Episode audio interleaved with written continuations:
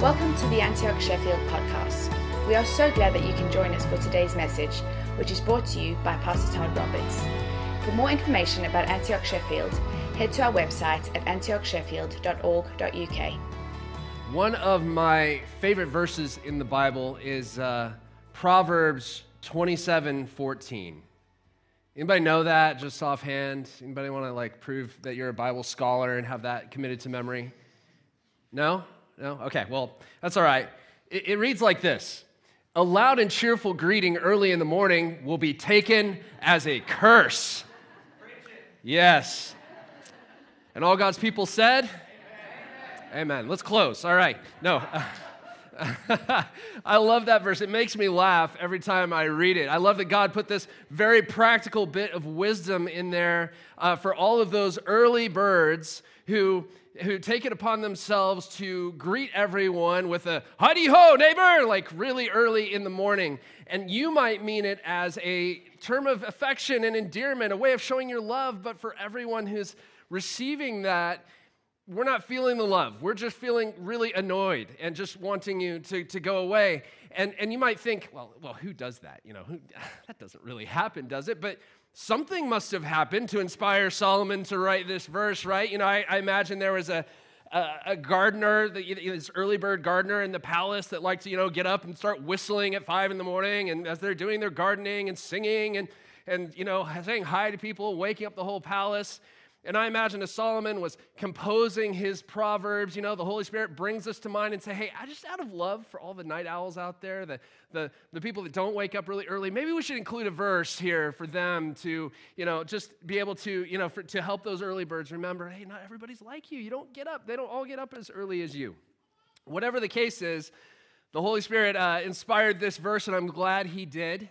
Um, and actually, this verse came to mind uh, one time when I was on a mission trip in Indonesia. And uh, we'd been traveling through Indonesia for a couple weeks, and we were really tired. And we came to this little village, and, and we were going to stay in this little church in the village and, uh, and sleep on the floor of that church overnight. And, you know, that's somewhat of an inconvenience, but you're on a mission trip. You're not expecting luxurious accommodation, so you just kind of get on with it. And, and, and that, that was all fine. But what we didn't know is that a part of this church, or this church had a little kitchen attached to it. And this little kitchen was the prayer room or prayer closet for somebody that was uh, connected to the church. And the way that we found this out was that at five o'clock the next morning, uh, some I was I awoke to the sounds of pots banging, of somebody praying loudly, somebody singing really loudly these worship songs in Indonesian, and I was like, what is going on? And trying to figure it out. And I realized that somebody was just in there having their quiet time um, as they made tea or something. And, um, and, and I, you know, just to sit, put it bluntly, I was a little annoyed. I was like, what? Because they, they had to know we were there. This person had to have stepped over several of us to get to the kitchen and yet they were just you know just having a great old time with god in there while the rest of us listened on. And, and as i listened there to her having her quiet time and i confess thinking some rather uncharitable thoughts uh, I, I, I thought about this verse. I thought you know a loud and cheerful greeting early in the morning will be taken as a curse. How true that is because that's what i'm feeling right now but I love verses like this because it reminds us of the practical nature of love. That love is often found in the common sense, in the mundane, in the little details. And as today, as we conclude this series that we've been doing for the last couple of months on learning to love, I want to talk about what it means to love in the mundane moments and the common sense ways that, that just allow people to actually feel loved by you. And it's, it's in those moments, those little common mundane moments when, you know, maybe how you treat your waitress at the restaurant, or how you treat your neighbor who's a bit of a grumpy person, or how you treat your spouse when they do that annoying thing that they like to do, or how you, how you respond to that acquaintance of yours that posts uh, things online all the time that you totally disagree with, or, or how you uh, treat your colleague at work who can be selfish sometimes. All of these are the, the everyday battleground, the everyday practice ground of learning how to love well. And another way of thinking about this is that, you know, asking yourself the question what kind of relationship do you offer? You know, what, what do you like to be around? How would people describe you? Are they energized by being with you? Do they feel loved by you? Or do they feel drained by being around you? If people were to spend a, a nine hour car ride with you, what would the effect on them be? Would, would they be enjoying it and just love it, be great memory for them, or would they want to like get out at halfway and, and walk the rest of the way? You know, what is your effect on the people right around you? I think this is really where the rubber meets the road in our Christian faith is how do we love the people that are right in front of us in the everyday moments of our lives? Because if people can't stand being around you, if they find you critical or harsh or uh, cynical or uh, selfish or uh, uh arrogant, then, then it doesn't matter how great your theology is. If, if, they're, if you're not a, lovable, a person that makes them feel loved, then, then something is missing from your faith. So I thought as we end this series today that we should talk about what it means to love in those common, everyday, mundane moments. And as I thought about it, I thought there's so many ways we could go about talking about this. But then I thought there's, there's one common thread that goes through a lot of these different examples and ideas that I had, and it's this it's considering others. Considering others. Now, this is more than just being considerate, although that's a good place to start this goes far deeper than that. I think if we actually considered others, like really genuinely considered others more important than ourselves, it would transform the way that we love people. It would transform the way that people experience us. And this comes from what the Apostle Paul exhorted us to do in Philippians 2. He writes this in Philippians 2, verse 3. He says, Do nothing from selfishness or empty conceit, but with humility, consider one another as more important than yourselves. Do not merely look out for your own personal interests, but also for the interests of others. See, Paul here is highlighting the one thing that I think stands in the way of us being able to love well. And quite simply, it's, it's our own selfishness. Selfishness, the more selfish we are, the less we're able to love. Selfishness stands in the way of helping us love well. And we all have this natural instinct because of the fall. We're all very selfish creatures individually. You know, we, when we're born, we're, we're helpless infants, and we all we're focused on is getting our needs met. And we cry whenever we don't get our needs met. And, and but as we get older, and as we mature, we learn how to hopefully help meet other people's needs. And what Paul is saying here is that as a follower of Jesus, we can't just, uh, that, that, that our primary mode of living, the primary attitude we're to take is to consider others as more important than ourselves.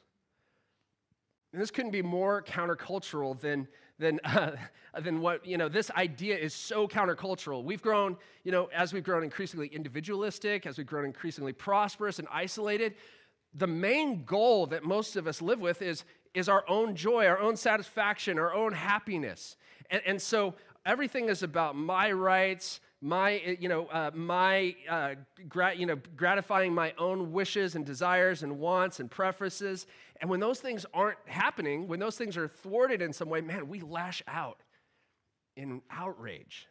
And I just wonder if a lot of the outrage we see in our culture today, a lot of the polarization we see in our culture is a result of this sort of narcissistic, uh, focus on us and getting our needs met, and just because we've lost sense of community in our lives and our need for other people and, and just serving one another and loving one another and learning how to consider one another. So we have to recognize that in our culture, we've been discipled and trained and formed by culture that focuses on, on that trains us to think in terms of what is going to give me the most happiness, what is going to give me the things that I want, rather than how can I consider other people more important than myself. This is a huge paradigm shift. But that's what Paul is telling us that disciples of Jesus do. They consider others as more important than themselves. Then Paul continues and he explains why. Why do we do this? Why should we consider other people as more important than ourselves? Says this He says, Have this attitude in yourselves, which was also in Christ Jesus. There it is again. almost every week in the series, we say this that, that as God has done for you, so you do for others. That is the, the model of New Testament Christianity that the way God loves us, we love others. As the Lord forgives, you forgive others. As the Lord uh, uh, uh has, has sacrificed himself for you, you sacrifice yourself for others. All of this here, we have this attitude in ourselves which was also in Christ Jesus, who, as he already existed in the form of God, did not consider equality with God something to be grasped, but emptied himself by taking the form of a bond servant and being born in the likeness of men. And being found in appearance as a man, he humbled himself by becoming obedient to the point of death death on a cross. See, Jesus was the ultimate example of considering others as more important than yourself. He left the, the glory of heaven and came to earth and endured unimaginable uh, discomfort and suffering and, and ultimately died on a cross so that we could be redeemed and reconciled to God. Jesus is our model. He's the ultimate example of what this looks like. And now Paul is saying, as Jesus has done for you, now go and do likewise. So, as disciples of Jesus, this is what we're to do. We're to consider others as more important than ourselves. And that means, you know, forsaking our desire to get and choosing instead to give. It means laying down our rights. It means forsaking our desire for equality. I mean, could there be anything more countercultural or more offensive to our modern sensibilities? But this is what Jesus did for us. He, he laid down his rights and his comfort and his short term peace and joy in order to rescue us, and so we are to do the same. Now, when we hear about Jesus doing this, I mean, we're using the ultimate example of him coming and he's dying on a cross for us. And so we think, okay, well, well if I'm going to consider others more important than myself, you know, maybe I, I need to become a missionary and go live on the other side of the world, or maybe I need to, like, you know, give an organ to somebody who needs it, or something really dramatic and big. And you might have those moments in your life where there's those big, dramatic moments where you make that choice. But most of loving is found in the ordinary. It's found in the way you treat your flatmates. It's found in the way you treat your spouse. It's found in the way that you love your kids and your neighbor and your colleagues at work. It's found in the everyday moments of our lives. So let's get really practical here. What, what does this look like? What, what are common ways of considering others? I mean, there are so many examples, like I said, that we could talk about. But today, I just I want to highlight four different examples. This is not exhaustive, but because we don't want to be here all day, uh, I, and because I don't think I could preach all day, I think we just need to look at four examples today. And the first one is what I'm calling rejoicing and mourning. And this comes out of Romans 12. And if you if you want to know how to love well, if you want to know what the life of the church is supposed to look like, if you want to uh, really figure out what, you know, what are practical ways that I actually love other people, go study Romans 12. It's a fantastic chapter that gives a really great picture of what it means to love one another and how the church should operate.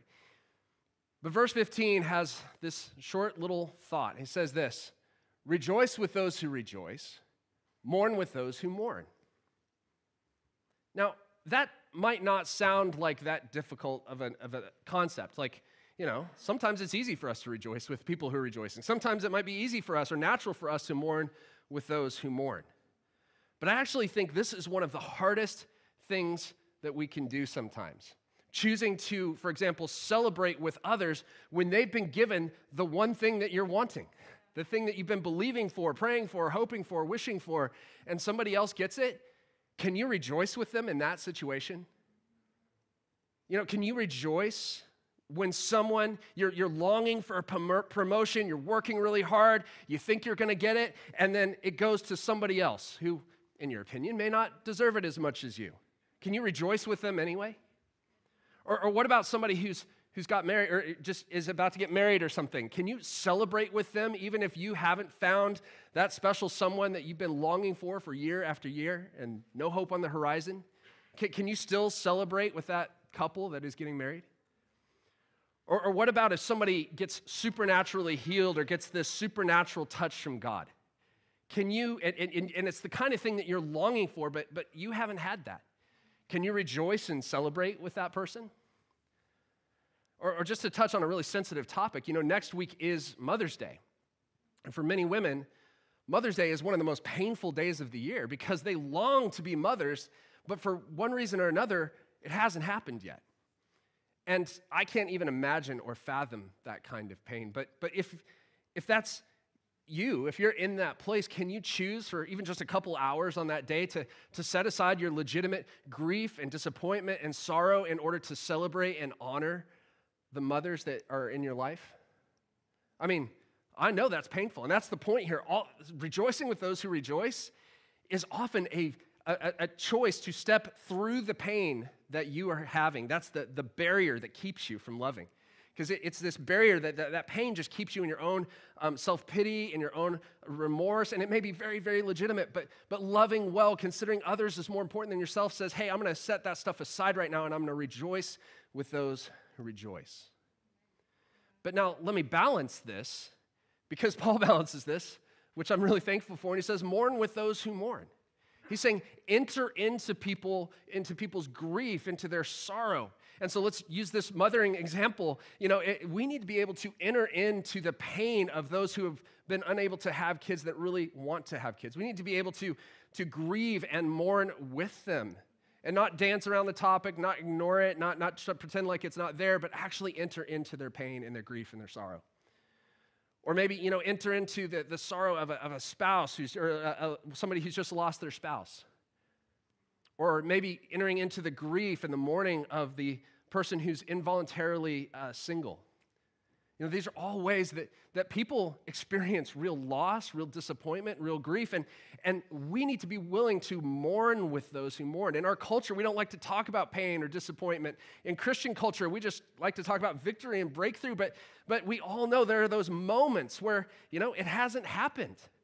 And, and it's okay to acknowledge it hasn't happened. We don't have to put on a happy face, and as a church, we've got to be able to mourn with those who mourn and not just celebrate the, the good things, but actually enter into that mourning process. And a lot of times we don't want to do this because we don't know what to say. We don't know, you know, it's awkward. Like, how do you actually mourn with somebody who mourns? But actually, I think most of the time you don't need to say much at all. I think the gift of your presence is enough. The, uh, the Jewish community has a really great uh, uh, custom that when uh, somebody dies, they, um, the, the, the custom is that the, the community will go to the house that has been that's experienced the bereavement. And when they go there, the, the custom is you go in and, and maybe you're bringing food or something like that, but you just go and you sit with the family. But you don't say anything unless they talk to you. And they may just be there weeping. They may be there silent. They may be back in the room, but you just come and you offer the gift of your presence and you stay silent. You remember in the book of Job when Job experienced all that loss and his three friends came to comfort him? They actually started off really well. They just sat with him for seven days, I think it was. And, and they didn't say anything. And, and if that's all they would have done, they would have come off well. Unfortunately, they opened their mouths. that was maybe it's a good example for us of, of how we maybe should not go about comforting people as we get in trouble when we open our mouths. But that's what I'm saying is just simply offering your presence, offering your tears, being willing to enter into somebody's pain, offering your prayers for them, that is a way that we can consider others more important than ourselves. So, one of the, the, uh, second way that I was thinking about is selfless conversations. Selfless conversations. I think one of the clearest ways that we can love people is the way that we conduct ourselves in conversation. You know, both the way that we talk and the way that we listen. You know, Jesus said that out of the overflow of the heart, the mouth speaks. And I think conversations actually reveal a lot about the state of your heart. they, they show whether or not you're, you're just consumed with self or whether you're actually interested in other people. They show whether you're checked out or whether you're engaged. They show that uh, whether you're uh, you know, willing to actually you're curious about them or whether you're just, you can't be bothered. Our conversations and the way we conduct conversations shows so much about how we love people. It can make them feel loved or it can really hurt them. But I, I think we got to be really intentional with how we talk to people, how we engage in conversation. Something as simple and as everyday and as mundane as conversations is one of the, I think, key ways that we consider others more important than ourselves. So, for example, if you're somebody that likes to talk a lot, and I'm one of those people, you got to be aware of that and not dominate the conversation. You've got to be you got to be, you gotta, you know, instead of, you know, always having to state your opinion, instead of always having to, you know, correct somebody when they're wrong, uh, or, or, or, uh, or interrupt, or just simply talk a lot. One of the best things you can do is, is learn to not dominate the conversation because you might think what you're saying is fascinating and intriguing, but, but, but it's not. You know, conversations are like a tennis match. Oftentimes that's the case.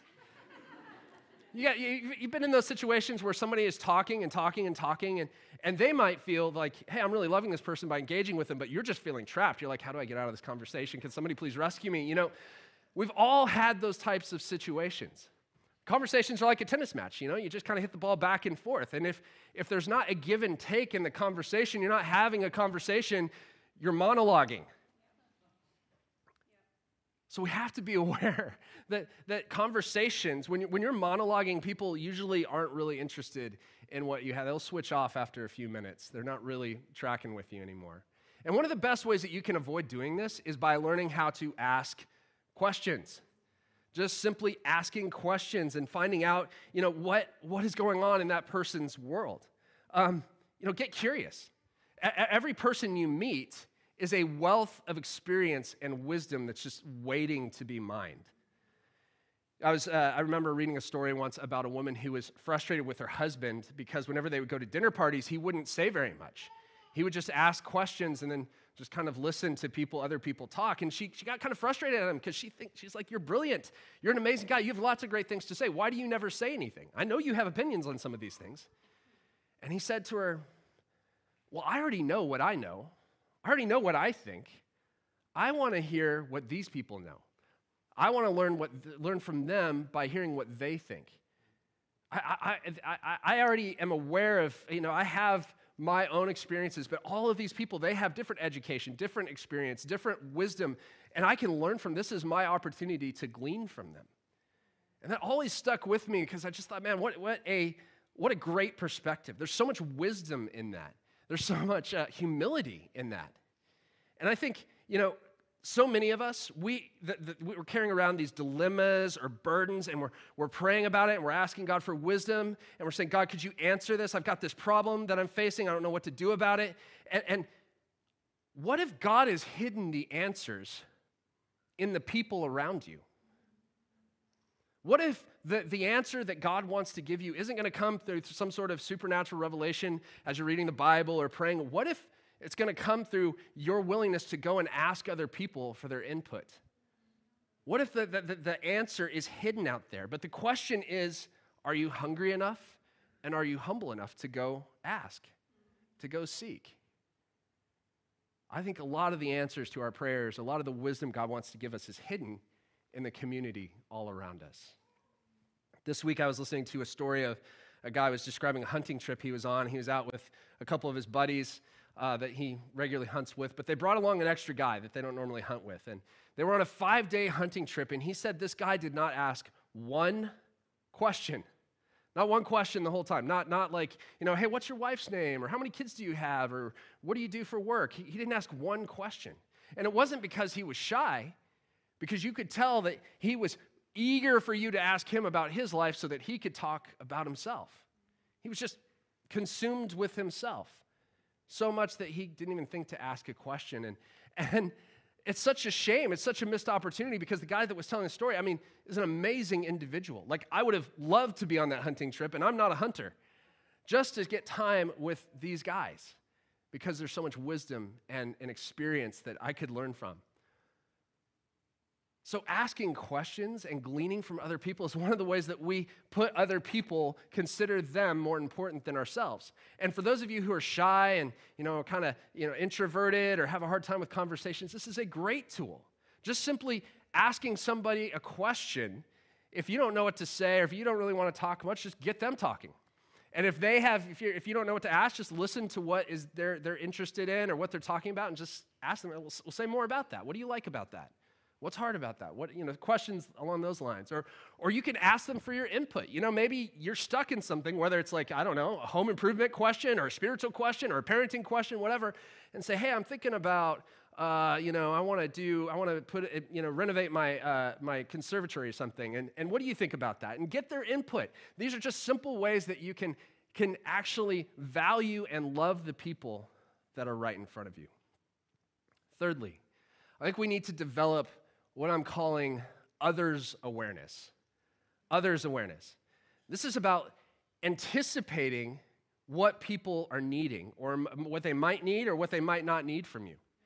So, in the example that I started with, this dear woman from Indonesia, I don't, I mean, I want to believe the best that she was just praying and interceding for us, and you know, probably God used that to, to uh, empower and bless our mission trip. But, but I kind of wonder if maybe she could have had some others' awareness and maybe adapted her normal prayer and worship routine uh, and maybe done it a little bit more quietly or just kind of under her breath out of respect for her sleeping guests. I know I would have been blessed by that that morning. I remember hearing a story about a, a guy who took his heavily pregnant wife to go visit his boss uh, and his family for dinner one evening. And, and the moment his boss opened the door and saw that his wife was heavily pregnant, he, he invited her to come in and, and he took her to the most comfortable chair and he brought her a footrest and he offered her a pillow for her back and he brought her a glass of water to drink and a fan because it was a hot day.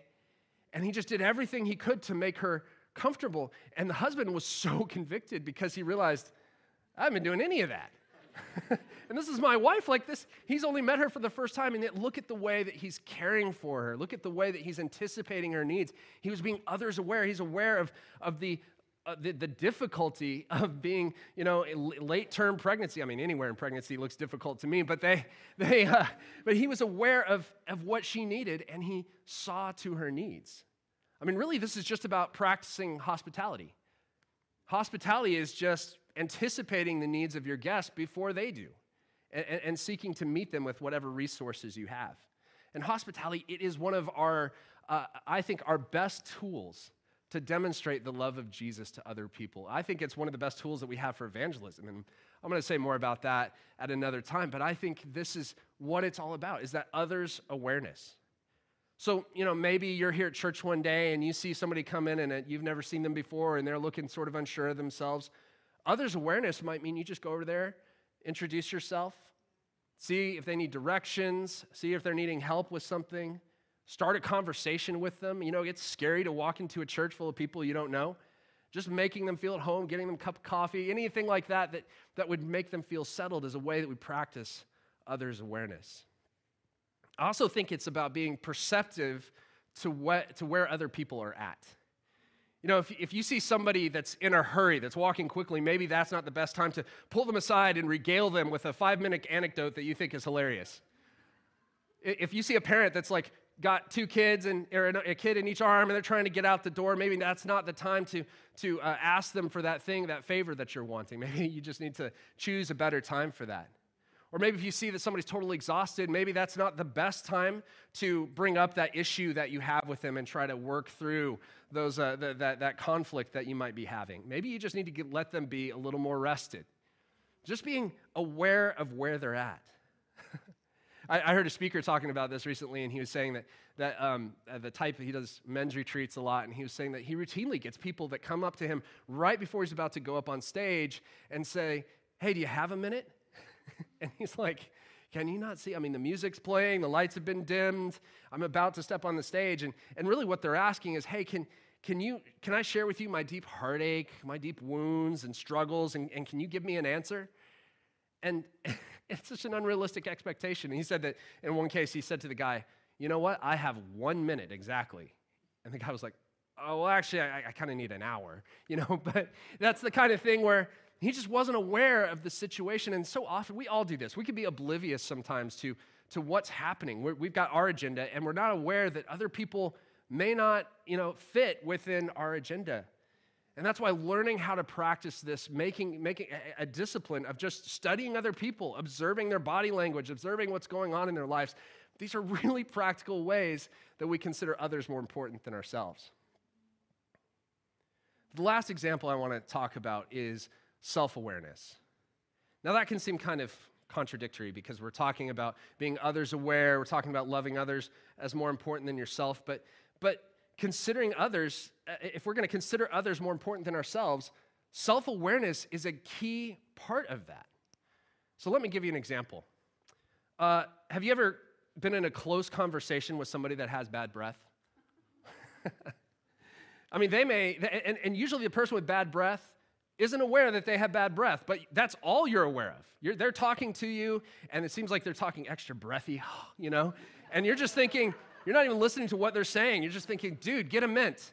And, and you're not really able to receive from whatever that conversation is. Or how about the person that thinks they're an amazing singer, but nobody has been willing to tell them or they've not been willing to listen to the fact that they're not an amazing singer. I mean, this is what like, you know, talent shows, those cringeworthy moments on X Factor and all that, you know, this is the stuff that made it famous. It's these guys that think they're amazing singers, but they, they, they just, they're not self-aware that maybe their voice isn't quite recording quality, to put it mildly. self-important, or self, this is, these people, they just lack self-awareness. And this is why it's so important because we all have blind spots. Now, having blind spots does not make you a bad person, it just makes you a person. Every single one of us, we have blind spots, and by their very nature, we can't see them. You can look for them, and occasionally the Lord might point one out to you, but you're not going to be able to see or identify your own blind spots. And Jesus said, Hey, uh, before trying to remove the splinter from somebody else's eye, get the log out of your own eye. And I think one of the, the, the ways that we do that is just simply being self aware by, by uh, identifying our blind spots, our strengths, and our weaknesses, and the way that can impact and affect other people. I mean, you might think, well, God, God will, will point out my blind spots. you know, if I just pray, if I just seek the Lord, just me and the Lord, He'll tell me anything that needs to change. But let me tell you one of God's favorite ways to point out your blind spots other people. And often it's, it's uninvited uh, input and feedback that they, they'll come and they'll give you whether you wa- wanted them to or not. But the question is are you hungry enough? Are you humble enough? Are you teachable enough to receive it? But I think one of the best things we can do is invite that feedback ourselves. Now, this is like a really brave thing. And, and, and I just want to say, one of, I think one of the bravest questions that you can ask somebody is hey, where are my blind spots? I heard one sermon years ago that I never forgot, and uh, the guy was challenging people to, to do this. And he said, Go ask your loved ones, the people that know you well, what's it like to be on the other side of me? What's it like to be on the other side of me? What am I missing?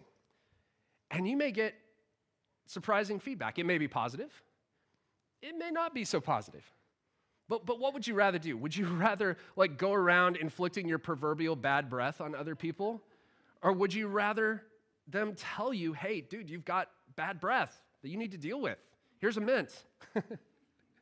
I remember one time I had a, like, uh, I, I brushed my, I got one of those electric toothbrushes, and I think I just, you know, this was just too much for me to handle. And so I had toothbrush or toothpaste on my face.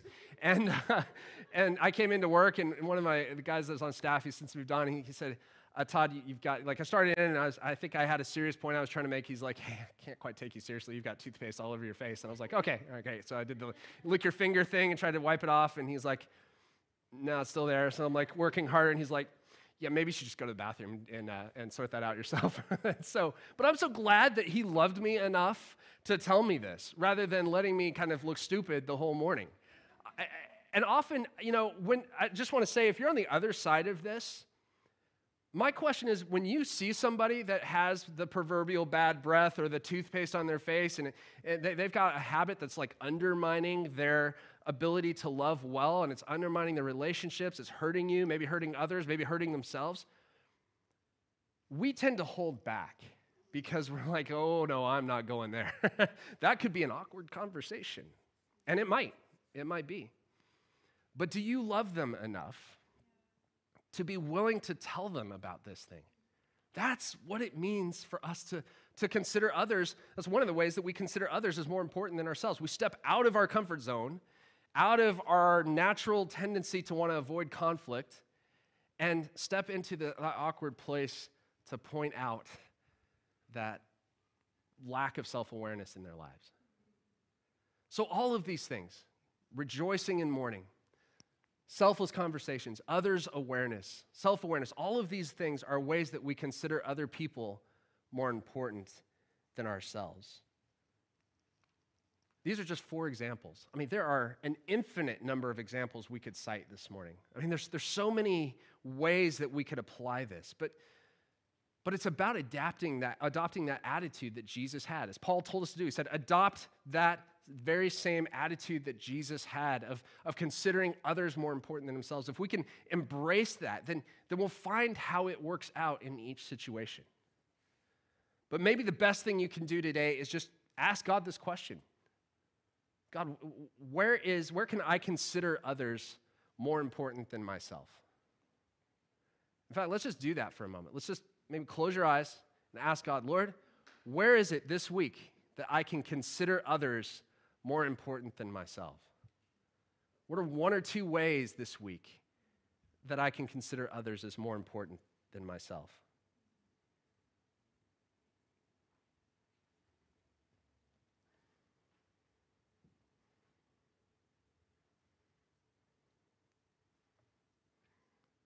It might be some of the things that I've mentioned. It might be something totally different. There are so many applications for this. But I want to encourage you if you have heard something, maybe tell, tell a friend, get them to hold you accountable.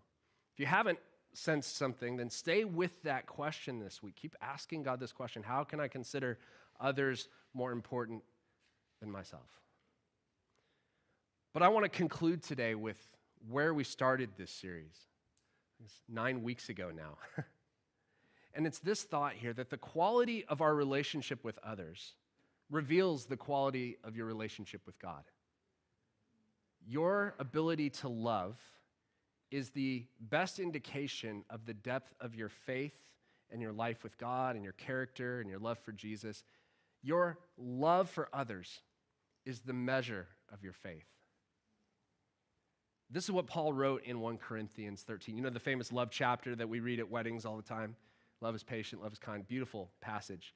But right before that, that famous passage that we read at weddings, he, he writes this He says, If I could speak all the languages of earth and of angels, but didn't love others, I would only be a noisy gong or a clanging cymbal.